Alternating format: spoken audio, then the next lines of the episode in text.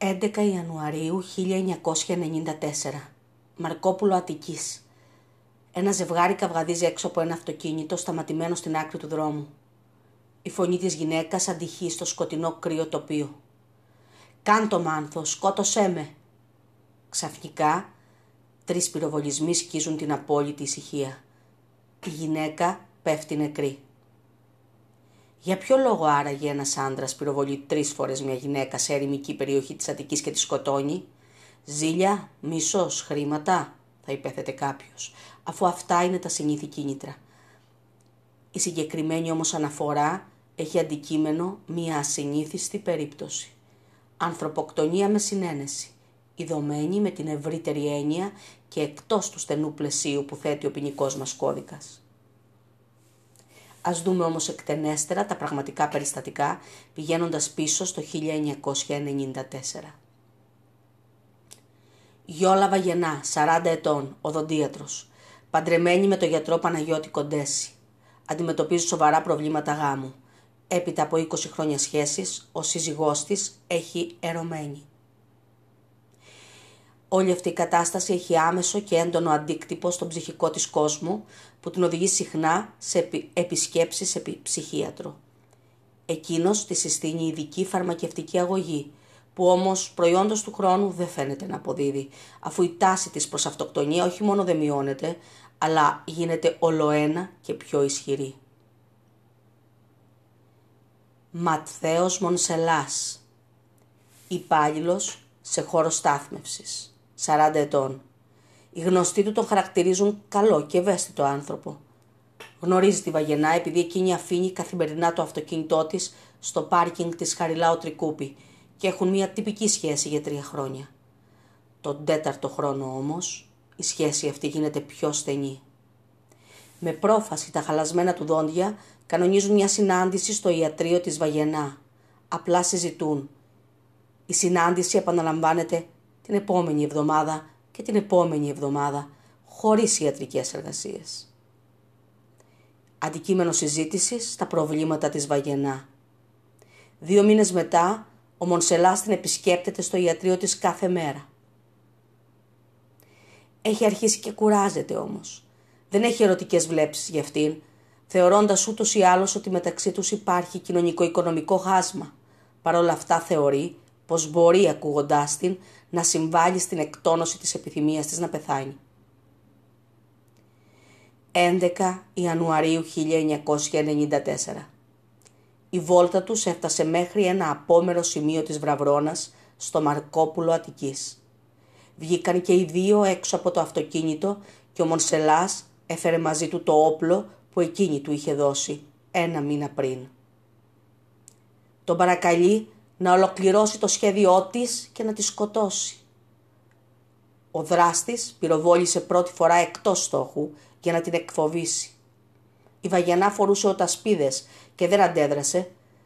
Σε απόσταση 200 μέτρων φώναξε «Τώρα Μάνθο, πυροβόλα» και εκείνος υπάκουσε και επανέλαβε άλλες δύο φορές. Μόλις η Βαγενά έπεσε στο έδαφος, ο Μονσελάς μπήκε στο αυτοκίνητο και αφού έκανε βόλτη στην περιοχή, το εγκατέλειψε στον κουβαρά και συνέχισε πεζός. Πέταξε το όπλο και τα κλειδιά του αυτοκινήτου και μετά από αρκετό περπάτημα βγήκε σε ένα κεντρικό δρόμο όπου έκανε οτοστόπ. Ένας οδηγός που σταμάτησε τον πήγε μέχρι τη γλυφάδα και από εκεί ο δράστης πήρε ταξί και έφτασε στο πάρκινγκ της Χαριλάου Τρικούπη, καθώς άρχιζε η βάρδιά του. Εν τω μεταξύ είχε βρεθεί το πτώμα της Βαγενά και οι αρχές αναζητούσαν τον δράστη. Η έρευνα τους οδήγησε στο Ματθαίο Μονσελά, ο οποίος συνελήφθη, αλλά δεν ομολόγησε αμέσως την πράξη του. Όσο όμως προχωρούσε η κατάθεση, ο Μονσελάς έπεφτε σε αντιφάσεις, μέχρι που αναγκάστηκε τελικά να ομολογήσει. Ό,τι έκανα το έκανα από ήκτο προς τη γιόλα, επαναλάμβανε στους αστυνομικούς, ενώ ισχυρίστηκε πως προσπάθησε να μην τη σημαδέψει θανατηφόρα, αλλά να της προξενήσει επιπόλαιο τραύμα. Πίστευα ότι δεν θα πέθαινε και ότι μετά από αυτό θα μετάνιωνε και δεν θα με ξαναενοχλούσε.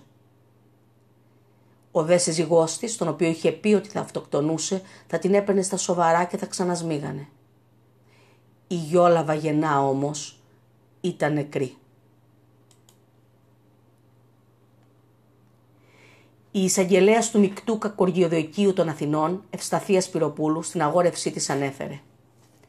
Η Βαγενά αισθάνθηκε την ανάγκη να μιλήσει σε κάποιους ανθρώπους. Ανταπόκριση είχε από τον κατηγορούμενο.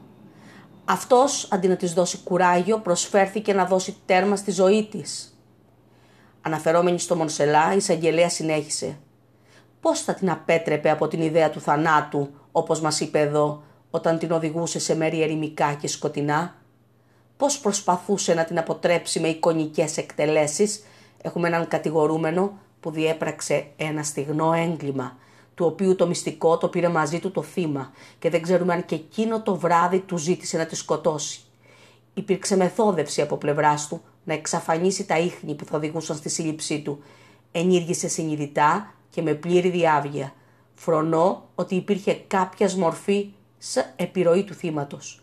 Ζητώ όμως να κηρυχτεί ένοχος κατά το κατηγορητήριο με μόνο ελαφρυντικό αυτό του πρώτερου έντιμου βίου.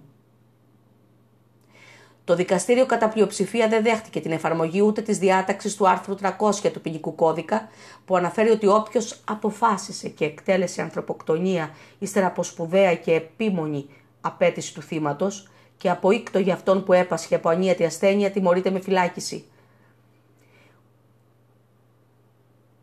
Αξιοπρόσεκτο είναι, όπως, πως όπως προκύπτει από τα πρακτικά της απόφασης, δύο λαϊκοί δικαστές, δηλαδή σοβαρή μειοψηφία, έκριναν και ψήφισαν ότι υφίσταται ανθρωποκτονία από συνένεση. Δηλαδή πλημέλημα που η ποινή θα μπορούσε να φτάσει μέχρι τα κατώτατα όρια. Ο ίδιος ο δράστης χαρακτήρισε πολύ σωστή την ποινή που του επιβλήθηκε, παρόλα αυτά ασκήθηκε έφεση και σε δεύτερο βαθμό το μεικτό ορκωτό εφετείο κήρυξε και πάλι ένοχο το Μανθέο Μονσελά για ανθρωποκτονία από πρόθεση. Τον καταδίκασε σε κάθερξη 12 ετών και 6 μηνών μειωμένη κατά τρεις μήνες από την πρωτόδικη απόφαση, ενώ του αναγνώρισε το ελαφρυντικό του πρώτερου έντιμου βίου.